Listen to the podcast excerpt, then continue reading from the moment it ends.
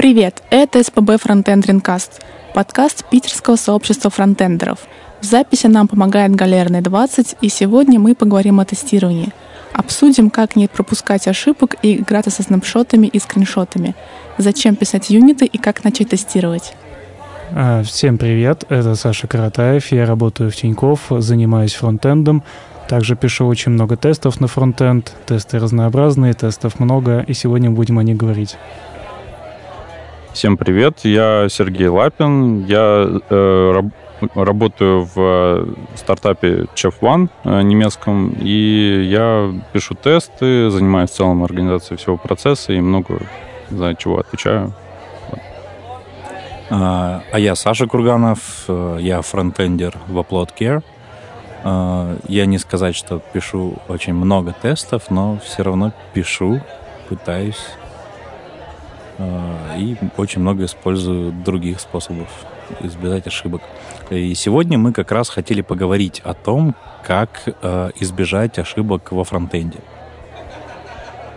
Ну, я, в принципе думал про это как э, что, как в целом процесс. То есть э, есть бизнес, который к нам приходит и говорит то, что мы хотим быстро-быстро фичи-фичи, а, а мы, соответственно, делаем ему фичи, фичи, фичи, иногда баги. Ну, на типа... определенном этапе он же спрашивает нас, а почему так много багов? Да. Делайте с этим что-нибудь. Раньше же работало, почему сейчас не работает? Почему вы все ломаете? Да, то есть раньше оно работало, теперь, блин. Ну, у меня есть теория, то, что на самом деле, то есть это как, вот, если рассмотреть это как производство пирожков. Э, то есть э, есть чувак, э, бизнес приходит и говорит, то, что мы хотим пирожок, пирожки с разными начинками. Каждая начинка это там фича какая-нибудь. Вот он хочет там с вишней, мы ему с вишней фигачим. Хочет с мясом, мы фигачим. И вот иногда, чисто случайно, мы ему стекловато. Вот. И это, это не то, чтобы как бы ты плохой, не то, чтобы ты как-то ну, специально вот так вот сделал, чтобы пользователь пришел и съел пирожок стекловатый. Ты на самом деле хороший парень. Но вот иногда случайно совершенно как бы вот как вот э, случайный процесс. То есть иногда делаешь фичи, а иногда баги. Ну да, ну вот, а как э, избежать э, багов? Ну, то есть есть же какие-то э, прям распространенные ошибки, то есть ошибки, э, которые часто возникают у всех. Э, ну, там, не знаю, например, например, что? Например, линтеры. Вот линтерами же можно э, ну, многих каких-то вещей избежать. Что еще может быть? Ну, смотри, э, линтеры, то есть если так в целом рассмотреть, то э, у нас есть, что, э, да, линтеры, есть типизация, есть э, юнит-тесты, есть э, end-to-end тестирование, то есть там всякие Selenium и прочее. Ручное это, тестирование. Это, есть ручное тестирование, разные методы ручного тестирования. Есть там э, типа React Storybook, ну, песочницы какие-то, которые uh-huh. мы делаем, чтобы UI-кит, чтобы как-то все более-менее в одном месте и понятно. Эм, вот. И оно, если его построить как-то, систематизировать, то э, линтеры — это самое простое, самое быстрое, что можно настроить, и самый быстрый фидбэк, который ты можешь получить. То есть, ну э... да, оно работает у тебя прямо в редакторе, и чтобы, не знаю, включить себе линтеры, на это надо там, не знаю, 5 минут, все. Типа установил ESLint, StyleLint, да. ну, что-нибудь еще, и вот оно все работает. Да, это максимально быстрое удобство для разработчика, то есть сразу команду загоняем в какие-то рамки, опа, и уже что-то начинает э, вроде как становиться лучше. Другое дело, это не очень понятно бизнесу, и тут мы переходим к более сложным тестам, которые уже тестируют поведение элементов, такие как юнит-тесты, end-to-end тесты. Ну, это окей. Но давай, э, давай задержимся на линтерах. А, потому что мне, я это, мне эта тема близка. А, я, у нас в проекте использую очень много. То есть у нас есть э, StyleLint, у нас есть э, ESLint, у нас есть э, RemarkLint для Markdown. Э, у нас очень много правил, у нас есть какие-то там самописные правила, э, которых нету, например, в каких-то рекомендациях. У нас есть для ESLint, для StyleLint э, свои конфиги, как называют, shared configs от Upload Care. Э, кто из вас, вы пользуетесь же линтерами наверняка? Да, мы пользуемся линтерами. У нас по поводу добавления каждого нового правила целые споры.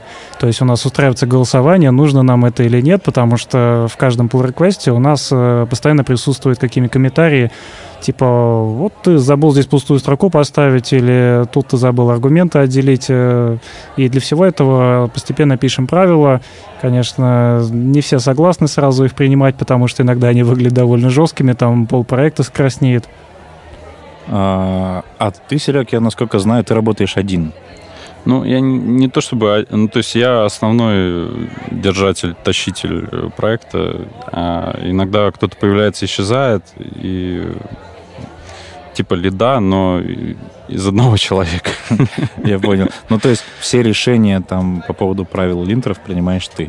Да, и мне кажется, что это пустая трата времени. Почему? Почему? Ну, ну, когда появился притер, в принципе, вот э, там уже я вздохнул с облегчением, потому что не нужно было спорить и доказывать человеку то, что там ставить точку запятой, не ставить точку запятой. Uh-huh. Какой, ну то есть вопрос форматирования просто отдался на откуп автоматики. Uh-huh. Целиком за это решает.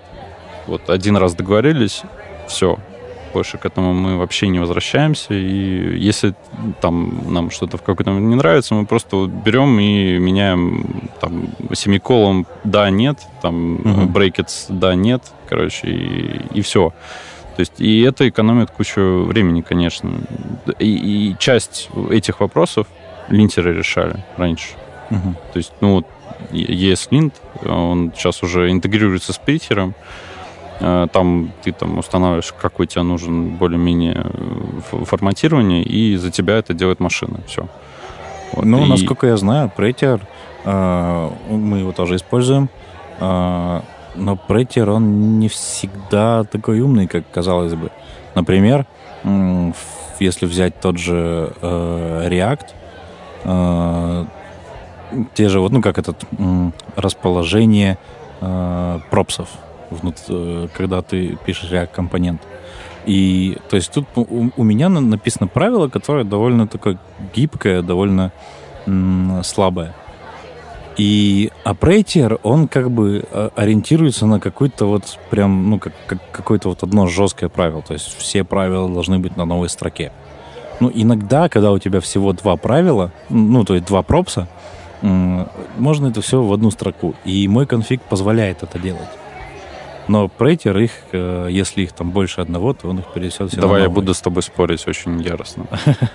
Ну, потому что, блин, у меня вот, я так устал от этих осуждений, что типа, да, да, вот притер недостаточно гибок, и я вот раньше мог что-то там поднастроить, а теперь не могу, но просто количество работы, которое высвобождается за счет того, что люди не спорят, где им поставить точку запятой, а где там не, ну, там не перевод строки какой-то сделать, не пробел поставить, вот это же не то, чем программист должен заниматься. То есть программист должен решать какие-то сложные задачи, а не вот так вот, э, не знаю, то есть это такие бессмысленные споры, которые ни к чему не приводят, не решают задачу. И, то есть э, для меня главная как бы революция в том, чтобы не делать какую-то работу. Это же очень хорошо, когда это самая лучшая работа, которую можно не делать. Ну да, согласен. А, ну окей. Ну, ну да, в принципе, какая разница там, а, там ты можешь писать, как ты хочешь, потом просто, ну, не знаю, смотри, ма- машина... Stage у тебя включит прейтер, у тебя весь код форматируется, как, как это удобно остальным. Сортирует твои пропсы. Ну, типа того, да. Ну, может быть, он не все умеет, но самое главное то, что машина — это очень... Самый объективный судья. То есть это, он как бы это... Он абсолютно тупо все правила прописаны, они выполняются, а они следится автоматически, чтобы они выполнялись, и нету человеческого фактора как такового. То есть нет вот этих дурацких споров и траты времени, и, и люди концентрируются на реальных ошибках.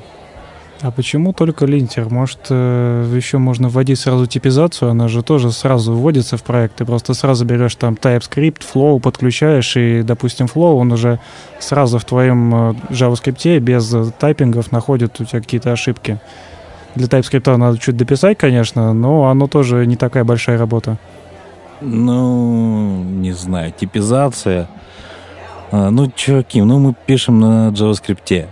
Ну, JavaScript изначально придуман как динамически типизированный язык. Ну, зачем делать из него, не знаю, C? ну, типа, зачем делать из буханки хлеба трамвай? Ну, типа того, да. Ну, как бы, ну, действительно, вот, э, да, там типизация может быть, может в каких-то моментах, э, не знаю, сказать тебе, чувак, ты здесь вместо строки передал число. Так ведь э, трамвай, он может именно ехать по определенным рельсам, и он предсказуем. Буханка хлеба, она и катится, и валится, и тут, э, пожалуй, пример против вас. Ну окей, ну какой вот у тебя какой э, ты пользуешься системой типизации? Да, я пользуюсь TypeScript, и мне очень нравится, что у меня есть предсказуемые функции, которые возвращают предсказуемый результат с предсказуемым типом. То есть э, я загружаю функцию определенные данные, если я загружаю их неправильно, например, строку там, где число, он ругается на это. То есть внутри функции у меня есть предсказуемый результат, который зависит от э, типизированных данных, которые никогда не должны меняться по типам. А ты не пробовал Flow? Нет, я еще не пробовал Flow. А, а, ну. Окей. Я, ну, то есть я не пробовал, я не пользовался, но я смотрел на Flow, на TypeScript. Ну, я, в принципе, не понимаю, ну, вернее, я понимаю, почему мне не нужна типизация. То есть я, ну, действительно, ну, JavaScript, вот он такой. Вот у тебя есть язык.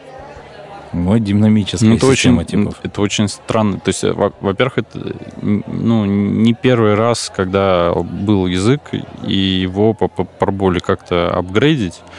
То есть это просто были другие языки, которые э, потихоньку вводили типизацию. И ну, JavaScript, конечно, пример такой исключительный в том плане, что он самый распространенный, и мы все от него зависим, и как бы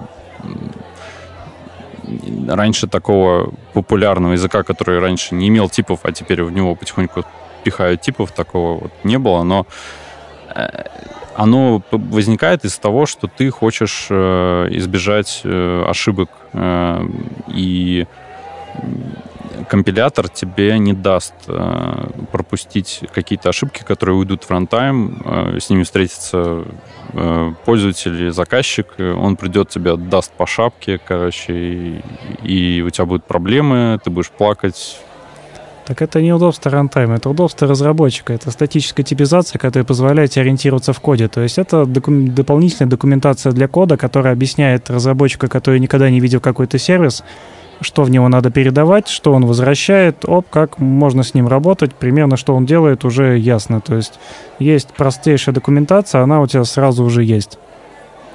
Ну, это не только документ. Ну, то есть э, вот TypeScript, кстати, вот он устроен как AST э, парсинг, и вот довольно-таки э, быстро работает за счет того, что там нету сложных Э, нету сложного алгоритма Flow. Это он изначально построен на Акамле, и, соответственно, у него более сложная система типов, и он э, строит граф, там определяет, какой open тип, там, и в конце концов тебе говорит, э, может много типов вывести за, за тебя. Э, в общем, я, я просто... Короче, Flow мне нравится тем, что э, он позволяет снизить э, какие-то простые механические э, действия, типа там добавления аннотаций. Много кода, coverage ты получаешь из коробки. То есть ты объявил, что придет на выход что будет на выходе функции. Все функции, которые внутри модуля юзают эту функцию, они автоматически уже покрыты. Очень мало работы нужно делать. Так в TypeScript тоже можно использовать его как целый комбайн, то есть и тесты на TypeScript, и код на TypeScript, и бэкэнд можно на TypeScript написать, и все у тебя будет, э, можно даже шарить типа, то есть это на самом деле вопрос холиворный, просто и Flow, и TypeScript э, двинулись примерно к одному и тому же, потому что потребности разработчиков э, зиждется на том, что хочется больше инфраструктуры, которая бы сама понимала в зависимости от типов, что хочет разработчик разработчик? Ну, ну вот за что мы любим JavaScript вообще? То есть, ну, я, например, пришел из э, там языков типа Java, C-Sharp и прочего, и э, мне нравится то, что там э, как раз ты можешь быстро прототипировать, когда нет типов никаких. Э, очень быстро ты можешь что-то там сделать. Второй вопрос, то, что после того, как ты это сделал, это нужно как-то поддерживать, и без типов как раз тяжело.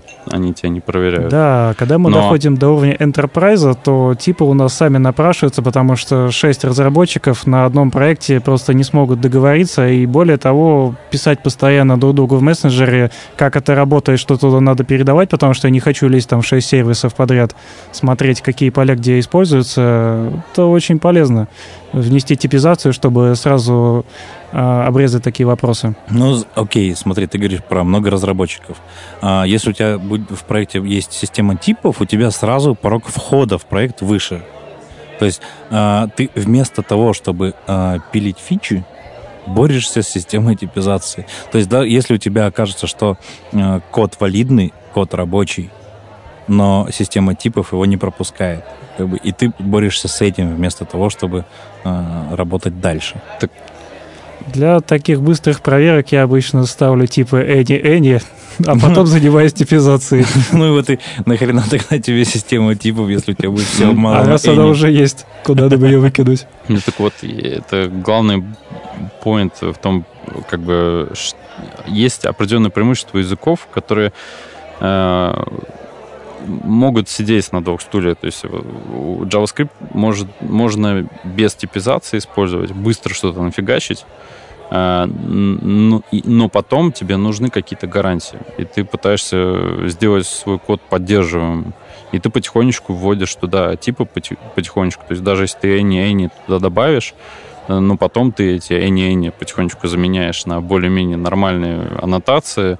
И это все работает очень как это сказать, то есть э, ты как метод бойскаута, ты заходишь, работаешь над какой-нибудь фичей и одновременно с этим э, добавляешь гарантии в свой код. Ну, какие, какие гарантии? Тут гарантии только как, ну, как когда у тебя как, как-то статическая проверка. Ну, вот если у тебя нет типизации в рантайме, если у тебя какой-то асинхронный код, э, не знаю, если ты получаешь данные там, не знаю, откуда-то, то и, и у тебя нет никакой проверки типов, ну и тогда и нахера. А ты пробовал когда-нибудь рефакторить в IDE очень большой проект на JavaScript, когда у тебя есть какая-нибудь функция с распространенным названием for each, которую ты решил добавить к своему какому-то классу, чтобы он пробегался по какой-то коллекции, и ты хочешь ее переименовать, но она у тебя переименуется во всем проекте просто по вхождению строки. А Слушай, с типами Саш, твоя IDE хорошо про- знает. Проще пример. Просто э, есть объект, удаляешь одно поле. Одно какое-нибудь оно больше не используется, ну, ты не хочешь, чтобы оно использовалось, ты берешь, вот, вот был объект, ты его фиг удалил. Э, если у тебя нет никаких типов, то откуда ты знаешь, где что сломается? Так, а Кто использует это, это поле? А если, если это поле удалит бэкэнщик, то есть, если это было, а, это а, очень... если эта функция, при... ну, то есть, если это была асинхронная функция, которая делала, не знаю, фетч на сервер, и потом уже работала с этим объектом, который пришел ну, от сервера. Ты же, если у тебя в рантайме нет типизации, ты не проверишь, что у тебя там пришло. Есть это поле, нет этого поля. Есть контраргумент. Мочи. Ну, как раз очень удобно. Есть API какой-то, и ты берешь... Вот я так сделал на проекте. Есть схема базы данных, забираешь JSON схему базы данных, э, потом чем угодно. Я просто JavaScript, там, template, template стринги, то есть JavaScript, чем тебе не генератор, не нужен ничего там для генерации. Просто генерируешь код с аннотациями. И э, у тебя получается такая приятная вещь, то что источник правды в базе данных. Кто-то добавил поле, например, удалил поле. Ты э, нажимаешь проапдейтить, и он тебе апдейтит все аннотации. Э, и дальше, ну, в контексте Flow не TypeScript, э, возвращается ну, то есть ты получаешь типизированный какой-то объект, дальше с ним работаешь, поскольку Flow умный, он начинает выводить эти типы, и дальше по всему проекту coverage э, очень быстро расползается. То есть с, ми- с минимальными усилиями, вот зааннотировав э, таким образом какой-то API внешнее, там, бэкэнда, ты э, получаешь coverage по всему проекту. О, ну, довольно-таки легко. Это хорошо, когда у тебя фронтенд и бэкенд написан на одном языке, как сейчас модно.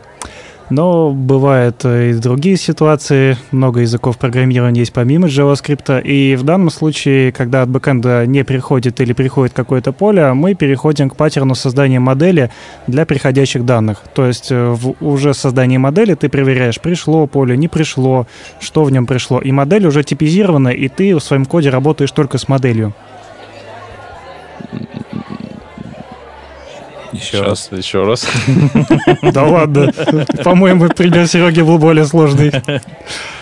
Короче, делаем, э, у нас пришел объект в JSON, и мы из него делаем другой объект, только уже с проверенными всеми типами и уже типизированный, то есть которому мы можем доверять, в отличие от объекта, который из JSON пришел с сервера. А, ну, блин, я, я примерно понял. Это, короче, во Flow есть э, такая фишка, типа фантомные типы, э, я не знаю, там, насчет TypeScript не могу сказать, может, там тоже есть. Но, э, типа, можно на уровне статики до рантайма определить э, box-unbox объекты. То есть, ну, вот, например, э, провалидировано или не провалидировано. Ну, то есть ты пропарс, э, э, там, применил метод для того, чтобы сделать валидацию или нет. И ты можешь э, статически очень быстро, ну, то есть быстро с точки зрения разработ, э, разработчика э, найти все места, где у тебя пропущена валидация. Ну, окей. Во всем проекте. Ладно, хорошо. Ну, Подожди, окей. У меня есть другой контраргумент. А, Смотри. еще ты можешь... Не, не, я тебя так не отпущу. Еще ты, еще ты можешь... Э, ну, собственно, что тебе мешает, если у тебя есть аннотация, есть open source всякие проекты, которые могут нагенерить э, проверки в JavaScript рантаймовские. То есть вот у тебя есть э, схема, которая должна прийти, ты можешь в статике проверить, ну и, соответственно, проверить в рантайме когда у тебя придет э, что-то не то, он тебя выбросит ошибку на раннем, ну как, ну в рантайме, но в раннем этапе, когда оно там не уйдет куда-нибудь третьей, четвертой вьюхе, вот у тебя пришло что-то не то, и ты увидишь console log и. Ну окей, а не лучше ли тогда э, вместо, э, ну вот вместо типов э, использовать так называемый pattern matching? То есть, когда у тебя э, в зависимости от того, какой тип функции приходит, э, функция обрабатывает его по-разному. То есть это ли не спасет? Ну, как бы, по-моему, как бы JavaScript как и, раз... If else? Ну, не if else, ну, не знаю, ну, блин, if else switch, какая разница, ну...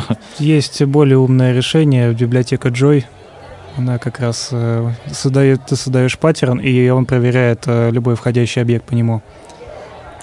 Ну, Вообще, конечно, это очень хорошо вот в языках э, с нормальной системой типов, типа там Эльма или Акамла, и, и там вот этот паттерн матчинг, он прям вот э, сияет и очень удобно. И компилятор тебе сам помогает. То есть, э, условно, тебе ты пишешь тип, пишешь случаи, которые могут тебе прийти в функции, и там условно нажимаешь Tab, и он тебе может нагенерировать э, код э, со всеми случаями, что, и ты и если ты какой-то случай пропустишь, то он тебе не даст это скомпилировать. И Эльм, там, чуваки даже хвалятся, что, типа, у нас такой компилятор, что если вы его прошли, то у вас вообще рантайм ошибок не будет, что, ну, я бы сказал, немножко лукавство, потому что мы все равно компилируем это в JS, который не совсем надежный. Но действительно, как бы человеческий фактор такой, то, что ты пропустишь, блин, по-любому пару веток пропустишь. То есть, ну, там или еще какие-то случаи. В этом плане прототипирование JS очень легко, потому что ты на эти все ветки забиваешь и быстро-быстро движешься к цели так, чтобы у тебя что-то вообще, в принципе, заработало. Но потом, как бы, так или иначе, по закону Мерфи все, что может произойти, оно произойдет. То есть э, и, и, и ты на эти ветки попадешь, и то есть, и, а компилятор тебе не даст их пропустить. Да, как раз вот это вот типичное JavaScript у нас там то ли строка, то ли число, и они могут э, запросто меняться по несколько раз. Тебе надо держать это в голове, и только опытные разработчики, чем, собственно, они характеризуются, могут поймать это на ранних стадиях развития болезни. А еще по поводу TypeScript хотелось бы сказать, что есть такие фреймворки, в которых нельзя работать без TypeScript, например, Angular. Это сразу комбайнер, который сразу ставит тебе TypeScript, и ты с ним работаешь. Конечно, ты можешь работать без него, но это уже не так удобно. Они делают э, разработку на Angular удобной, то есть у них уже все интерфейсы изначально написаны на TypeScript, можно сразу посмотреть, что куда нужно вызывать, прокидывать, замечательно, удобно, ничего не надо ставить, потому что изначальный синтаксис написан э, с использованием декораторов, э, тебе нужно ставить для них э, бабель плагин, а в TypeScript декоратор уже изначально есть. Все за тебя сделано. Ты сейчас просто назвал все то, что мне делают плохо. Ангулары, декораторы. Ну да. То, то есть приводить, приводить ангуляр как положительный довод, ну это да, у нас такого очень происходило. Но, так, а если у тебя ангуляр, куда тебе с него деться? Нет, ну...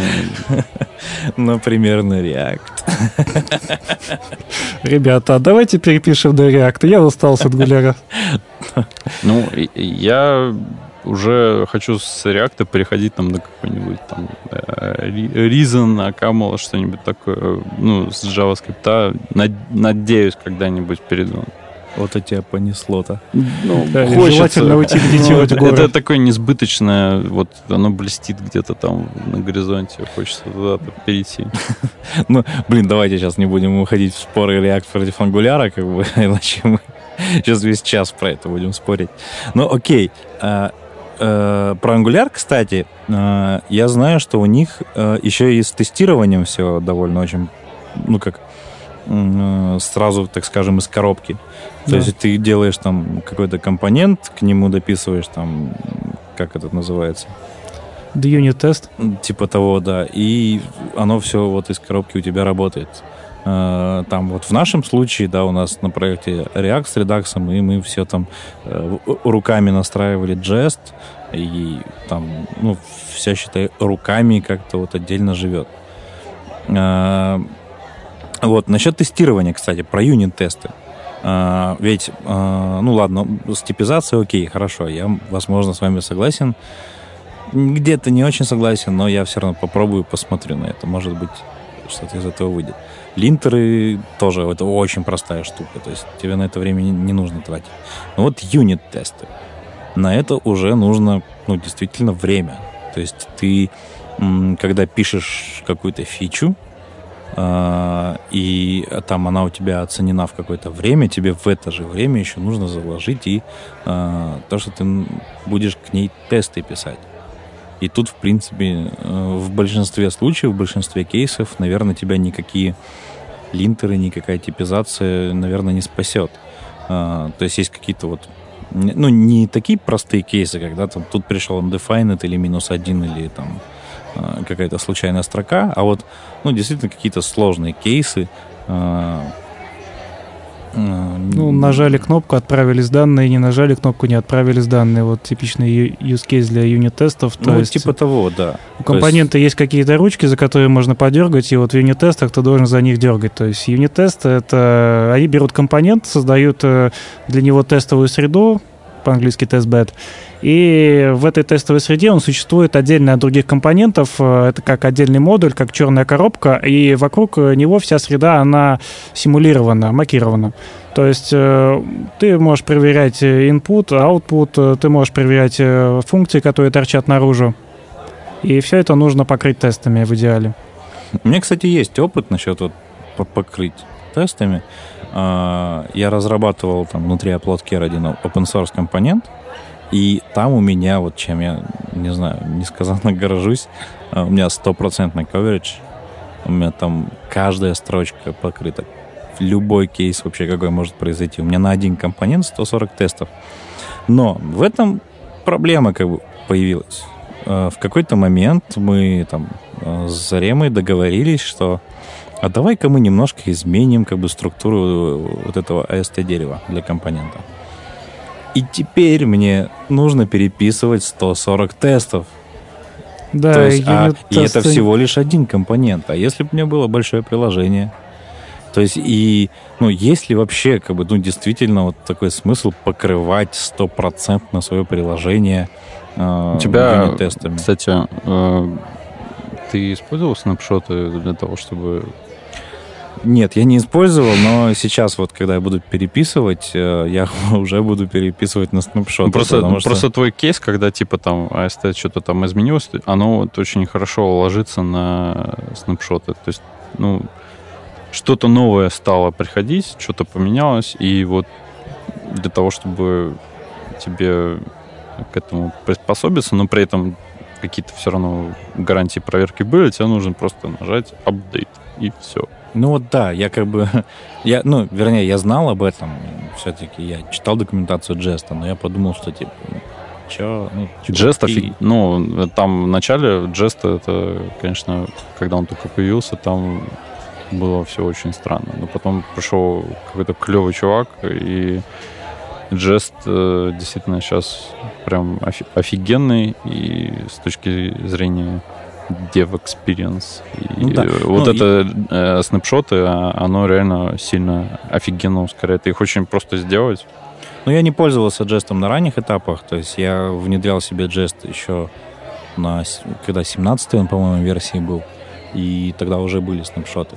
Но мне тогда показалось, типа, серьезно, ну, снапшоты зачем мне это, как бы, мне и так норм, как бы. Ну, вот теперь я понял, что, чувак, ты был дурак. А как ты проверишь какой-нибудь индикатор статуса? Он либо зелененький, либо красненький у тебя должен быть. Вот только снапшотами.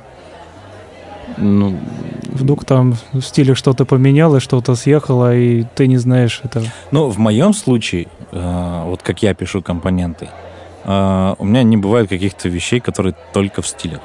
Индикатор статуса — это, ну, например, у нас есть такой компонент, это props.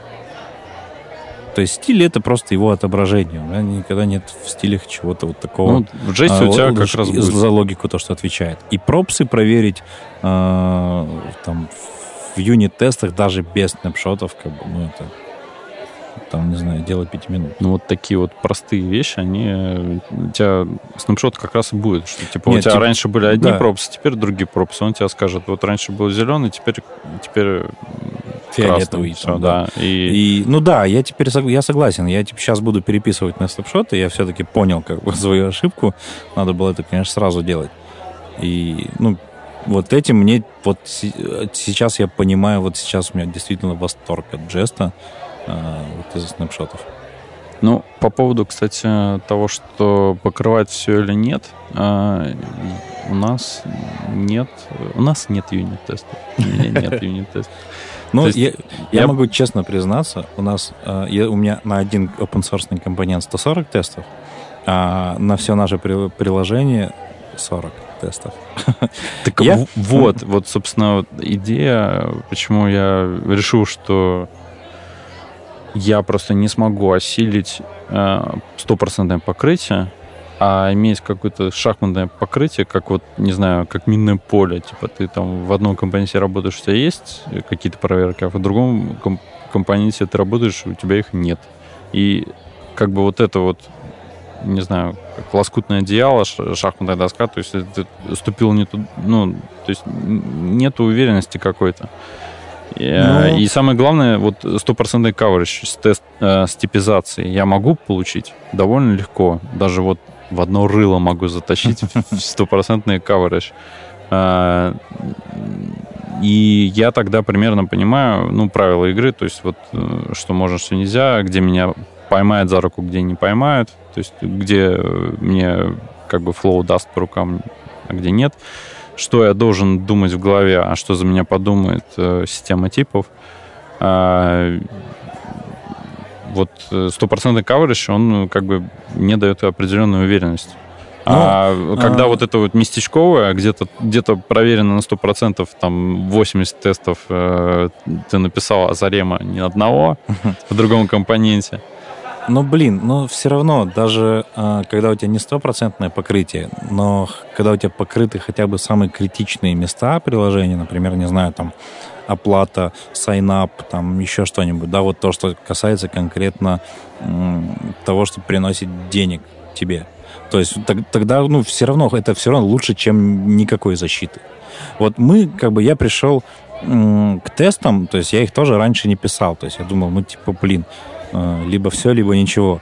А, я пришел к тестам, когда вот э, там вылезло пару багов как раз на да еще на прошлом месте вылезло пару багов на именно сайнапах. А, и что, ну, просто люди не могли регистрироваться. И это заметили только вот через э, там какое-то время. Ну, слава богу, проект еще не был в э, релизе, то есть это э, заметили только тестировщики. Ну, то есть тестировщики заметили, там, по-моему, через спринт, по-моему, у нас там, ну, практически полтора спринта висел баг, и никто его не замечал. То есть люди не могут, там, не, если бы мы тогда были в релизе, люди полторы недели не могли бы регистрироваться, типа того. И я тогда вот решил, что окей, типа, вот есть какие-то критичные места, какие-то места, которые вот ну никак нельзя как бы пробивать, то есть их точно нужно защитить. И вот тогда я начал, то есть появляется не то, что сразу писать, да, не то, что э, вот я начал только приложение, начал только писать функцию и сразу под нее там придумываю какие-то кейсы и обкладываю тестами. Нет. Э, когда я пишу функцию, я пишу какой-то там один-два теста, которые а, покрывают кейсы, которые вот точно должны сейчас как бы гарантированно как бы работать то есть, да, для чего я пишу функцию. А потом, если появляется баг, появляется какой-то новый кейс, я подправлю баг и под этот кейс э, пишу еще, там, допустим, дописываю тесты. И таким образом у меня вот как бы а, покрытие растет, растет, и какие-то вот такие критичные места, они покрываются, покрываются, и, ну, это все равно лучше, чем ничего, согласись. Ну, ну понятно, тоже такой метод бойскаут, что, типа, ты на чем-то работаешь, а если ты часто на чем-то работаешь, то имеет смысл тест написать. Ну, блин, да. вот я жалею, на самом деле, то, что с, надо, надо было платежкой вот на 100% просто все покрыть, юнит-тестами именно. Но, с другой стороны, э, я как бы все равно нет гарантии, даже если я там тест напишу, притом надо еще иметь в виду то, что я должен написать их очень хорошо, правильно, чтобы они все словили. А нет гарантии, то, что оно с точки зрения бизнеса ничего не сломает все равно. Ну, то есть э, это все равно проверка кода.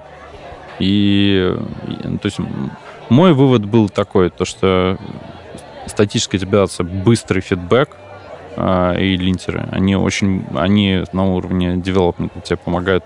Ты что-то пишешь, прямо сразу видишь обратную связь.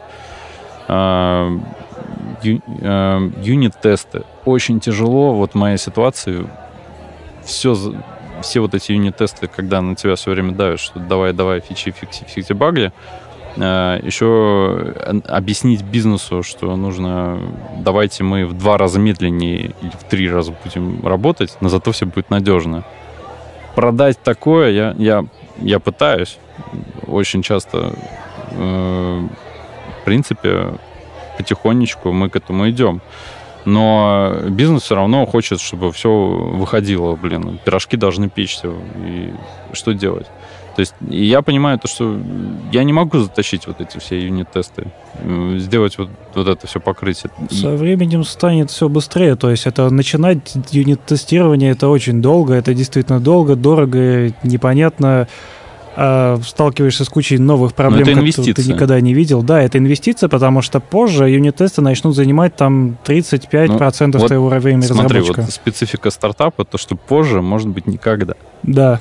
То есть то, что ты как бы мы работаем, но я прекрасно понимаю то, что вот мы там, а, если я не буду value создавать для конечных людей, ну, чтобы для инвесторов, там, для пользователей. А, проект, э, по сути, с точки зрения бизнеса вообще не движется, мертвый. Для, с точки зрения э, инвесторов он стоит на месте, ничего не происходит. Они вот там не хотят, чтобы фичу какую-то добавить, а я такой, погодите, ребята, я, короче, две недели рефакторю и там тесты делаю. Объясните им это. Да, я пытаюсь решить проблемы тестов. Да, то есть... Не, ну тут я согласен. Если бы, э, если бы деньги за проект платил я, я бы никогда не согласился на тест-драйв development. Я бы никогда не разрешил писать тесты. Ну, то есть, действительно, для бизнеса это вроде ничего не происходит. Ну, типа, чувак, ты пытаешься, типа, прикрыться. Ну, ну да, то есть, с точки зрения разработчика, который думает про код, для него это инвестиция. А, но для бизнеса, который код не понимает, не пишет и не знает ничего про это, это очень непонятное что-то и звучит угу. как отмаза, что да, ничего да. не делать. То есть да, как да, ничего да. не а происходит. Я однажды смог продать э, бизнесу тесты. Было это в одном стартапе, и мне пришлось поддерживать э, приложение, которое было написано одним вьетнамским парнем на чистом JavaScript, и приложение просто делало блок-схемы, графические блок-схемы. Там можно было кидать э, разные контролы, и они там стрелочками соединялись в такую красивую блок-схему. Э, проблема в том, что то, что написано на чистом JS такого размера, очень сильно подвержено багам в разных неожиданных местах. То есть это тебе не фреймворк, который тебя все изолирует. И я понял то, что на определенном этапе я банально ломаю бизнес-флоу. То есть бизнес-процесс, главное этого приложения, я ломаю и просто не всегда его проверяю. Я просто один раз э, взялся за тесты, я никогда не знал, что это такое, я никогда их не пробовал, я написал их даже неправильно, но они работали. Тогда мне было очень интересно смотреть на то, как в iFrame это приложение быстро кликается, быстро все таскается. Ты в смысле про end-to-end? Или... Да, я написал а. тогда end-to-end тест, хотя не знал, что это так называется, и это просто было мое восприятие тестов. Я там взял и целый день потерял на то, чтобы протестировать главное флоу, и в итоге потом оно не, отв... не отваливалось, и в целом заказчик был доволен, что хоть э, теперь у нас э, ты поставляешь сюда работающее приложение и никогда его не ломаешь. Ну, это, это наверное, вот НТ-тесты приносят больше всего счастья заказчику. Но при этом они самые сложные, мне кажется. У нас э, мы идем к тому, то есть у нас, правда, как бы мысли направлены в ту сторону, чтобы внедрять себе НТН-тесты. Но пока к этому ничего не движется. При этом у нас, да, у нас там стартап, но он при этом не, не на, как, скажем, не на, пассив, не на пассивной стадии. То есть мы уже, наверное, можем там, выделять часть времени для этого. Но это так сложно. То есть я правда как бы пытался этим заниматься, но это какой-то кошмар. Вот эти все селениумы, там фантомы, все вот эти хром хедлесы, вот это вот все это кошмар. Я понимаю, я понимаю, что end-to-end тесты это, наверное, самое вот прям, как скажем, самая последняя такая преграда, через которую вообще ничего не пролезет, вообще не пролезет никакой баг. А, но, блин, на них очень много времени нужно тратить. То есть на них, если на юнит-тесты, ты, ну, вот, как ты, ты говоришь, может 35% времени тратить, то на end-to-end тесты тут, наверное, за 50 точно перейдет. Да, есть такое, особенно их тяжело начинать. То есть, когда ты начинаешь их без опыта, ты просто не понимаешь, что творится, потому что я всегда у себя в голове тестирование сравниваю с чем-то вроде таким управлением удаленным марсоходом, который там где-то на Луне стоит, и тебе нужно его каждый раз пинать, он вот едет, едет, едет, что-то остановился. Почему он остановился? Ты не можешь заглянуть там, под, подойти к нему, спросить. Тебе приходится только на какие-то совершенно бедные данные ориентироваться. И это очень замедляет разработку end-to-end тестов, потому что чаще всего ты их уже запускаешь на CI, то есть на headless браузере, ты не видишь, что творится, что там упало, что там случилось. Ну, я я, наверное, не, не согласен с тем, то, что они больше времени занимают, потому что, ну, то есть, с одной стороны, то есть нужно разделять э, само, само написание тестов, то есть когда ты пишешь, э, я кликнул на это, я заполнил это поле, я э, засобмитил форму, что тут сложного? Тут вообще это самое, ну, то есть не нужно быть программистом, я даже больше скажу то, что э, ну я просматривал end-to-end тесты последние, которые самое я использовал Nightwatch и э, Protractor, ну, довольно-таки давно. Ну, вот недавно решил обновить, что там сейчас происходит, и там э, появилась такая прикольная штука Codicept, у него там не очень много звездочек на гитхабе, но мне нравится концепция, то, что там э,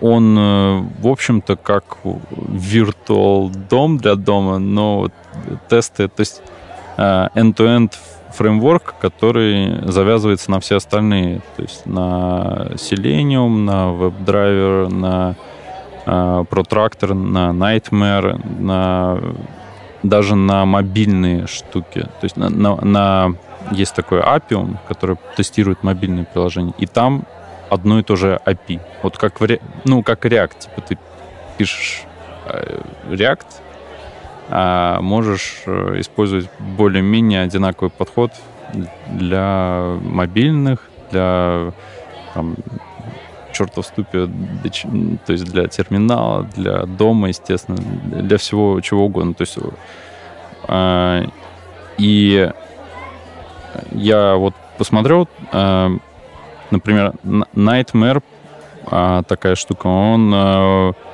позиционирует себя как э, э, то есть э, веб-драйвер я запустил в Codicept, он работает э, быстрее немножко, чем Selenium, а, а Nightmare, он должен работать аж три раза быстрее. Ну, видимо, за счет того, что меньше, меньше чего-то там тащит и так далее. Проект новый, Э, и я не, мне не получилось для Nightmare запустить, но как бы сама идея того, что ты написал одинаково для Selenium, а потом когда-нибудь ты просто переключишься на Nightmare, у тебя все тесты в три раза быстрее заработают, и тебе не нужно переписывать ни строчки кода. Вот мне вот эта вот ну, концепция понравилась. А как быть, если тебе нужно тестировать э, не просто отправку формы, а какой-нибудь динамический элемент, какой-нибудь автокомплит, селект, там, мультиселект, и всего, все это завязано на ожидание ответа сервера. Тебе нужно ставить тайм-ауты, ждать, пока появится элемент. Это все очень тормозит тесты. Ну, мы по поводу времени, то есть э, много времени писать, мало времени писать. То есть это время чего? Это время машины, того, как она быстро, ну, фидбэк, типа вот э, то есть время обратной связи, вот как э, линтеры мгновенно тебе да, э, дают обратную связь и тайп-системы. Юнит-тесты чуть помедленнее работают, э, end-to-end тесты еще медленнее работают за счет того, что они там всякие headless браузеры там и, и прочее. Вот. Ну, то есть, и, да, но... end-to-end тесты ты не будешь запускать на, там, не знаю, на каждый ну, комит. на типа. сейф файла. Ну, как принтер, типа. Тем более, да. Было бы хорошо, если бы они так быстро работали, и такие, ты файл зажимаешь, и они такие, и, и сразу тебя ничего не упало, ты ничего не ну, сломал. Когда-нибудь в далеком будущем, да, наверное. когда мы все полетим на Марс. То есть, хотелось бы, но нет. Ну, вот. Но как бы это время машины. То есть это, да, это лучше на CI запускать, поскольку ты не можешь это там на, на GitHub повесить или на сейф но это время машины, а есть время человека. То есть э, человек э, написать end-to-end тест может без большой подготовки вот вообще. То есть, ну, и может очень много чего написать. Ну, это довольно-таки легко. Тебе не нужно знать ни про код, ничего. Ну, нет, согласись, все равно это сложнее, чем написать юнит-тест. Проще. Это проще. То есть- Сложная часть это все собрать. Сложная часть это, э, ну, так условно говоря, я бодаюсь с тем, чтобы вот у меня там микросервисы всякие, я их всех заворачиваю в докер, там мне нужен снапшот базы данных, мне это нужно все собрать на одной машине, мне нужно это все сделать то, чтобы CI работал. Вот это сложная часть. Вот, это, вот со всем вот этим, со сборкой вот этого всего разобраться.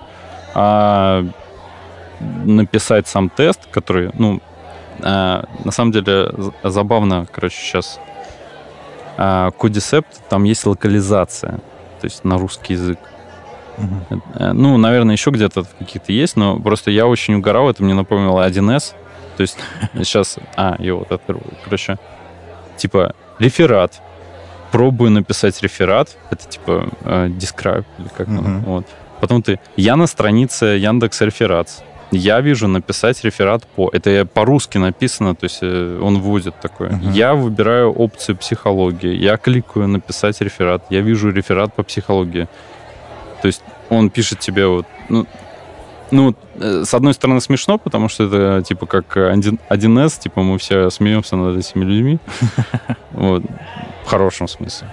Но, с другой стороны, как бы человек реально не должен не обладать никакими большими навыками, чтобы такое написать. И он, собственно, в коде так и пишет. То есть там так и написано, что вот сценарий, пробую написать реферат, э, и вот как вот эм, в моке мы пишем, Мгм. describe it, и вот, вот только на русском он пишет. Я на странице, я вижу, я выбираю опцию, я кликаю, я вижу. Очень легко. Ну, блин, я такого не видел. Окей, я посмотрю обязательно, если это так просто. Ну, это вот э, если у тебя есть какие-то люди, которые не программисты, и то есть как-то занять их труд, чтобы они вот э, писали вот эти штуки. Ага, приходит тебе такой не программист, который твой менеджер, и говорит, а почему тебе просто не быть внимательнее? Со всеми же так было, всем же так говорили. Да, или зачем ты это пишешь, у нас есть Ну, там это- ц- целая толпа там э, тестировщиков, типа того, да?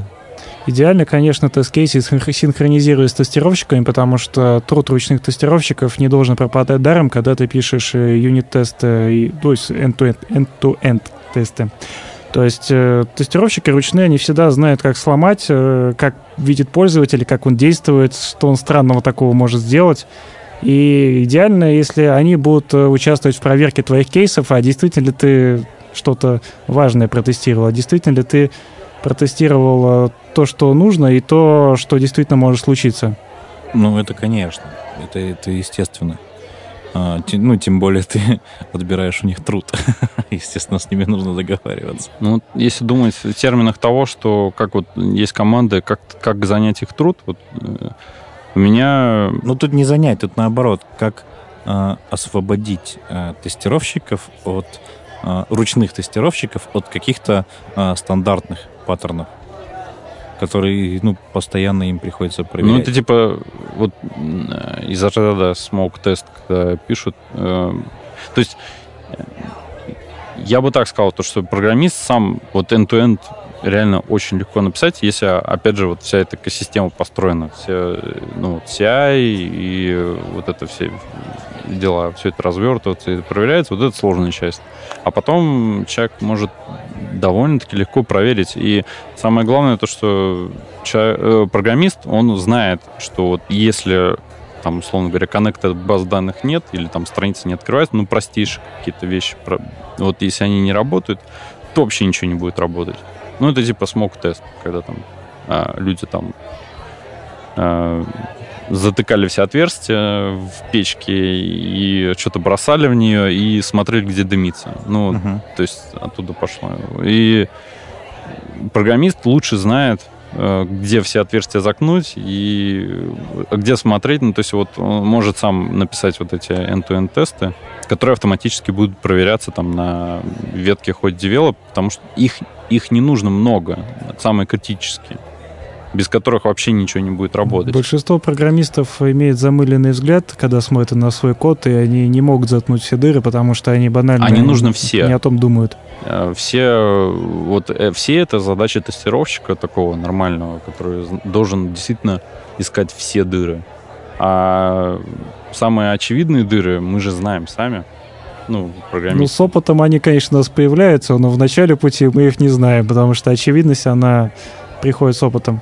Ну, типа, да, ты когда начинающий, ты думаешь, ну какого черта здесь у меня Да должно прийти число, как бы, и оно должно быть там не больше, не, боль, не меньше одного, не больше стак, и все. ну, другого быть это не может про быть. ты имеешь в виду. Я имею в виду... Ну, или там, не знаю, не, думает, не, вот что проверка, нет, тут- проверка Тут, на- же вот она кнопка, как бы, на нее надо просто нажать, как бы, что там еще может произойти. Нет, Ну, ну, там или- пользователь может такого натворить. Ну, элементарно, страница должна открываться. Иначе, если она, она не откроется, юзер не сможет взаимодействовать, правильно? Ну, естественно, да. То есть такие вещи. И это лучше автоматизирует даже, мне кажется. То есть вот все страницы в роутах должны открываться, и там что-то должно появляться. Например, ну, Да, поначалу это выглядит просто. То есть мы начинаем end-to-end тестирование, и просто открыли страницу, проверили, на ней есть таблица, на ней есть фильтры, оп, э, к фильтру нажимается, все хорошо, но потом мы начинаем лезть вглубь, когда нам это начинает быть нужно. То есть, э, допу- допустим, у нас есть там input type файл, куда мы должны кинуть файл, мы должны это протестировать вообще. Появляется там надпись, когда мы кинули файл или нет. Тут мы начинаем сталкиваться уже с более сложными end-to-end тестами. Или, допустим, проверка данных, которые там структурированы. Допустим, сортировка данных. То есть кликнули, отсортировали. Мы должны были записать данные до, записываем после, сравниваем, а поменялось ли первое значение с последним. Тут мы уже входим в такие комплексные end-to-end тесты, более сложные. я не способен такие писать тесты. Ну, Вот, видишь, а ты говоришь просто.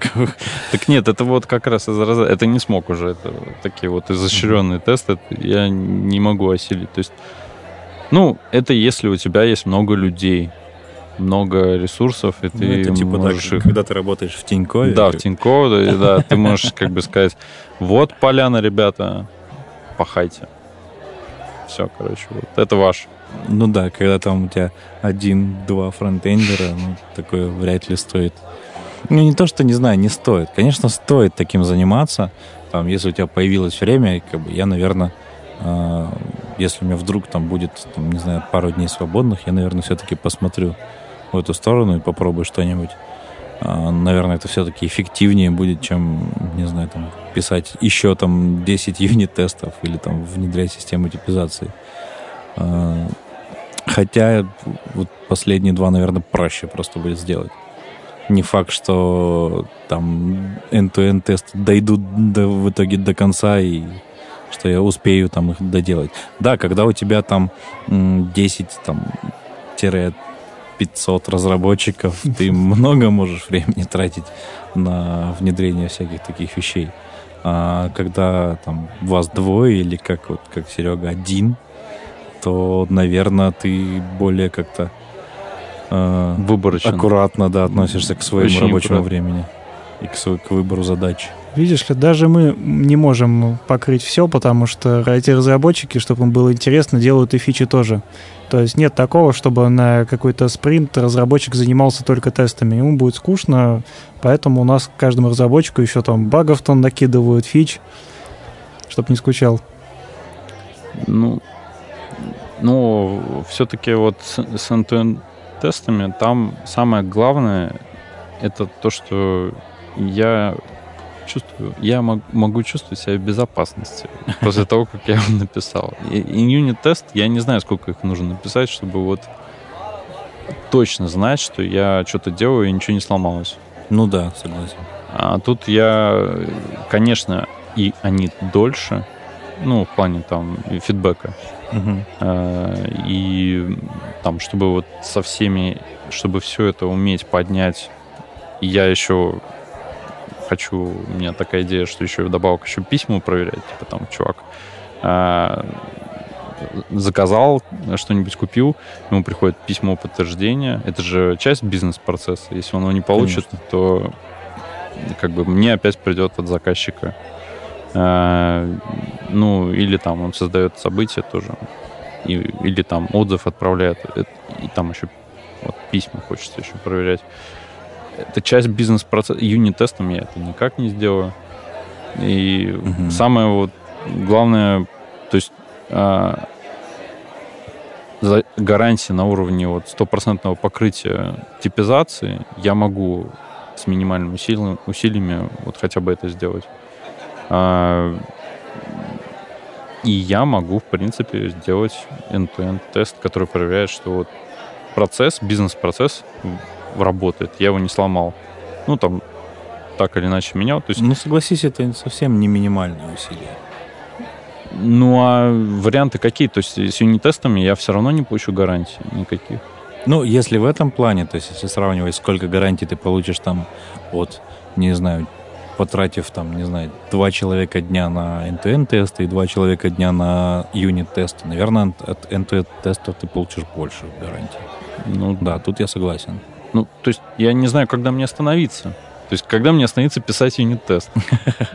это, это проблема всех. То есть, я, я могу писать их до бесконечности просто. Вот пишу, пишу, пишу, и как бы и все равно нету гарантии, то, что я там все дырки не заткну. Ну да. Mm. Ну окей. А, ну окей, смотри, у нас есть линтеры, у нас есть система типизации, а, у нас есть э, юнит-тесты, у нас есть э, end-to-end тесты. А, я, я еще хотел про такая штука. Это не относится к автоматическому тестированию, но есть у нас а, песочницы или play, я не знаю, как сказать. Плейграунды. Типа. Плейграунды, да. Типа, и это, ну, то есть это не напрямую, то есть это автомат, ну, тесты понятно, они просто вот тебе говорят, а, не дают ошибкам пройти, да, но самое главное же, чтобы мы могли работать над чем-то и при этом а, ну, знать то, что мы друг другу не мешаем. То есть вот у нас есть, условно говоря, я вот возьму 10 джуниоров а, и дам им каждому по там, дизайну, макету какому-нибудь, сделать там компонентной реакции. И они в отдельной ветке могут э, в песочнице своей работать. И я знаю то, что они ничего мне не сломают. Блин, это правда крутая штука. Я очень хочу ввести нам такое. А, ну, нам это не очень нужно было вот последнее время, потому что, ну, нас там два фронтендера, и мы занимались там разными вещами. Я занимался именно самим э, сайтом, грубо говоря, да, там самим вот приложением, а Зарема занималась виджетом. А, и то есть мы друг друга там касались, но очень, скажем, слабо. Какие-то пересечения были, но минимальные. А сейчас мы решили, что там практичнее будет как-то вот, чтобы работы пересекались. Тем более работы над виджетом э, самые такие сложные, самые большие закончены. И типа можно сосредоточиться сейчас на сайте. И вот мы сейчас начнем вдвоем работать. И вот хотелось бы как бы иметь действительно какие-то песочницы, чтобы можно было, так скажем, капсулировать свою работу, а, чтобы можно было работать над а, каким-то отдельным э, модулем, не знаю, над отдельной какой-то мелкой как бы, штучкой, и чтобы это никак не касалось э, остального, ну, остальных людей, которые работают вместе с тобой.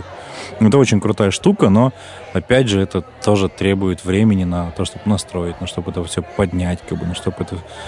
Потом тебе, естественно, захочется как-то все это собрать в кучу, да, там, если у тебя вдруг выяснится, что у тебя есть там э, два компонента, которые делают приблизительно то, одно и то же, ты ну, захочется там их как-то смержить, потратить на это время, и опять там по новой начнется вот ну, это вот все. Ну, смотри, вот преимущество у песочниц это то, что тебе нужно, ну, я в контексте React говорю, вот у нас есть папка компонент, вот по, просто по Дэну Абрамову, то, что вот есть презентацион, презентационные компоненты, uh-huh. там э, тупые или как дамп да, да, да. и э, смарт, э, соответственно, контейнеры, да, и Redux.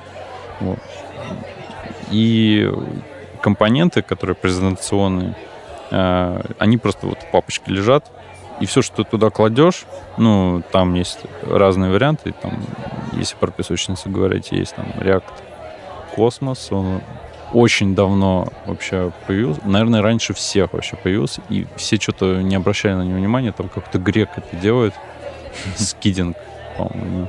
Вот, и очень методично до сих пор пилит. И он нормальная, как бы, живущая песочница. Мне нравится. А потом появился Carte Blanche, потом появился Storybook, потом появился, я не знаю, по-моему, четвертое что-то появилось. То есть а вот этот э, Styleguidist. Э, style, это... А, style, да, это от, от нашего... Артема Сапегина. Да-да-да, собственно. Который сейчас в Берлине, по-моему. Вот. Ну, да нет, классная штука, но это, ну, немножко другая направленность. То есть э, это скорее про UI-кит. То есть ты хочешь получить UI-кит с документацией. Э, но все равно же там ну, ты все равно видишь э, все состояния своих компонентов, какие они у тебя возможны. Ты их, ну, как бы для так, как, так называемое самотестирование, ты, по крайней мере, не пропустишь какие-то вот когда что-то будешь менять в компоненте, какие-то возможные его состояния, ну, что ты не испортишь. Я, я говорю, я не, я не то чтобы э, штука классная, но суть в том, что есть варианты, и их много разных, этих песочниц, и а мне сам подход интересен. То а ты пробовал что-нибудь из этого? Ну, я вначале космос э, пробовал. Я немножко посмотрел все остальные. я просто понял, что они на самом деле очень мало отличаются. То есть они все появлялись очень быстро. И почти никакой вот разницы. Вот фичи парити у них практически одно и то же. Непонятно, зачем мне было там с космоса какого-то уходить. Единственное, то, что мне не нравилось, это то, что эм, а, требовался еще один отдельный процесс для девелопмента. То есть угу. ты должен как-то вот поставить эту штуку, э, как-то ее отдельно сконфигурировать. И в какой-то момент я просто решил, что вся эта песочница, все вот эти песочницы, это просто э, роуты. Ну, это просто, ну, как бы вот у меня роут-тест, угу. и у меня есть скрипт, который как бы собирает все вот в моей папочке и и это как бы в одном процессе идет. То есть и преимущество от этого то, что я, условно говоря, комичу push, оно улетает, CI билдит, и оно, я настроил CI, чтобы оно э, деплоило в какой-то э, там, у меня есть какой-то инстанс, который много чего не жрет, и вот он деплоит э, версию э, того, что вот Junior, например, работает над какой-то фичей, он над этим работает, мне не нужно переключаться с ветки на ветку, я просто захожу по урлу, и, и заказчик просто заходит по урлу и смотрит, э, что он там сделал. И он ничего не может мне сломать. И это как бы вот из-за ряда того, что я просто жду э, и даю ему фидбэк, и жду, когда это вырастет, чтобы потом собрать урожай. Ну, то есть, ну, как вот э, э, как фичи в JavaScript, они независимо что-то там развиваются, и в какой-то момент они доходят до взрослой стадии. Угу. Ну, блин, да, это правда крутая штука. Я же заслушался и подумал, как это можно в ангуляр как-нибудь затащить. Ну вот, вот, вот ваш ангуляр не может ничего. А, но а, есть э, как еще одна штука, которую мы тоже все хотим внедрить. Э, это универсально. То есть тут вообще не важно, в какой фреймворк или вообще ты на native пишешь или там на jQuery. Э, тестирование скриншотами. То есть у тебя есть э, сервисы типа как он, браузер стек, там кросс-браузер тестинг, вот такие. У них есть API, и ты можешь автоматически запускать там свое приложение, ну, разные страницы своего приложения, и э, тебе будет возвращаться скриншот, у тебя есть какой-то э, скриншот эталон, и э, с ним сравнивается. И тут тоже как бы, ну, там, если ты как, меняешь какой-то компонент, да, где-нибудь, да, или там что-то сделал, и вдруг где-то не заметил, и у тебя там текст съехал там, вместо того, чтобы быть там по центру, съехал вправо. И на скриншоте ты это тоже увидишь. То есть это тоже э, такой довольно непробивная штука. То есть если даже у тебя появились какие-то изменения, там в скриншотах появился какой-то div, э, там, и ну, ну, нужны какие-то изменения. Тебе все равно руками нужно будет подтвердить, что да, окей, эти, эти изменения окей, обнови там эталон. И особенно это, а, когда у тебя, не знаю, тот же автопрефиксер, а, и как у нас, например, там браузерс лист, э, он э, ориентируется но на нашу статистику из Google Analytics. А, то есть и в какой-то момент вот у нас отвалился э, Edge, отвалился и 11 и, естественно, там автопрефиксер там многое начал, как скажем, ну, перестал применять какие-то префиксы. И э, если бы у нас было вот это тестирование скриншотами, мы бы заметили, что ой, там в E там, 11 там, например, какие ну, там флекс или там гриды, что у него там используются, выглядит там совсем ужасно, совсем плохо. Да, как бы нам, по сути, это не нужно сейчас, потому что мы от этого отказались но как бы мы, по крайней мере, это увидели и были бы к этому готовы. Есть ну, не обязательно скриншотить всю страницу, можно отдельные компонентики вводить это уже флоу тестирования компонентов, то есть сравнивать буквально там маленький квадратик этого компонента с эталоном, чтобы проверять именно там какие-нибудь вещи, которые зависят от стиля и цветов, не нарушились ли цвета там корпоративные, например. Ну вот да. А, блин, это даже еще, наверное, лучше. Или отрендерился шрифт или нет. Очень важный кейс. Очень, да, согласен. Или там, как, особенно когда у тебя дизайнер вдруг э, решает поиграться там э, со шрифтами, э, с высотой шрифта, там заголовка или, не знаю, с э, как это, интер, ну, интерлиньяж или там, как этот letter spacing, когда по-русски. Расстояние между буквами. Да, да, да.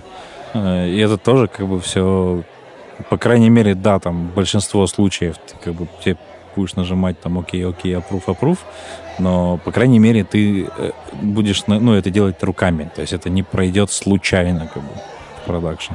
Ты это увидишь, это тоже такая штука. Но это, наверное, еще сложнее даже настроить все, ну, и все это поднять, чем те же end тесты. Мне кажется, больше вообще в целом проблема с подниманием нежели с конкретным там, способом тестирования. То есть, э, если ты можешь э, легко создать э, там ветку какую-нибудь э, и навесить на нее, что вот на этой ветке я буду прогонять там, ну, юнит-тесты, понятно, там, а, и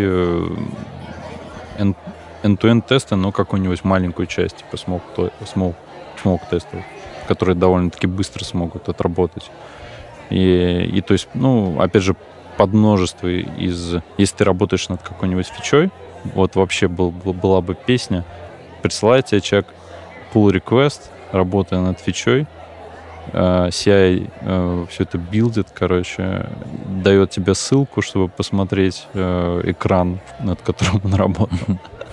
И, может, даже сразу скриншот, скриншот тебе постят, ну, с тем, что там сломалось и не сломалось. То есть, как бы самая проблема что, в том, чтобы это все настроить, а не, ну, то есть вот, э, ну, ш, да, чтобы это, CI все это... Это отдельная такая большая задача, но я думаю, все-таки большинство из фронтендеров, наверное, смогут с этим справиться. И, ну, если нет, то есть всегда сообщество SPB Frontend, есть наш Slack-чат. Обращайтесь, мы, мы, мы придем, всегда готовы мы, помочь. Э, Если у вас еще фронтенд не настроен, мы идем к вам. Да-да-да. Ну, наверное, на сегодня все. С вами был э, Саша Курганов из Uploadcare. Саша Каратаев из Тинькофф. И Серега э, свободный, свободный удаленный разработчик на стартапе Chef One. Пока-пока.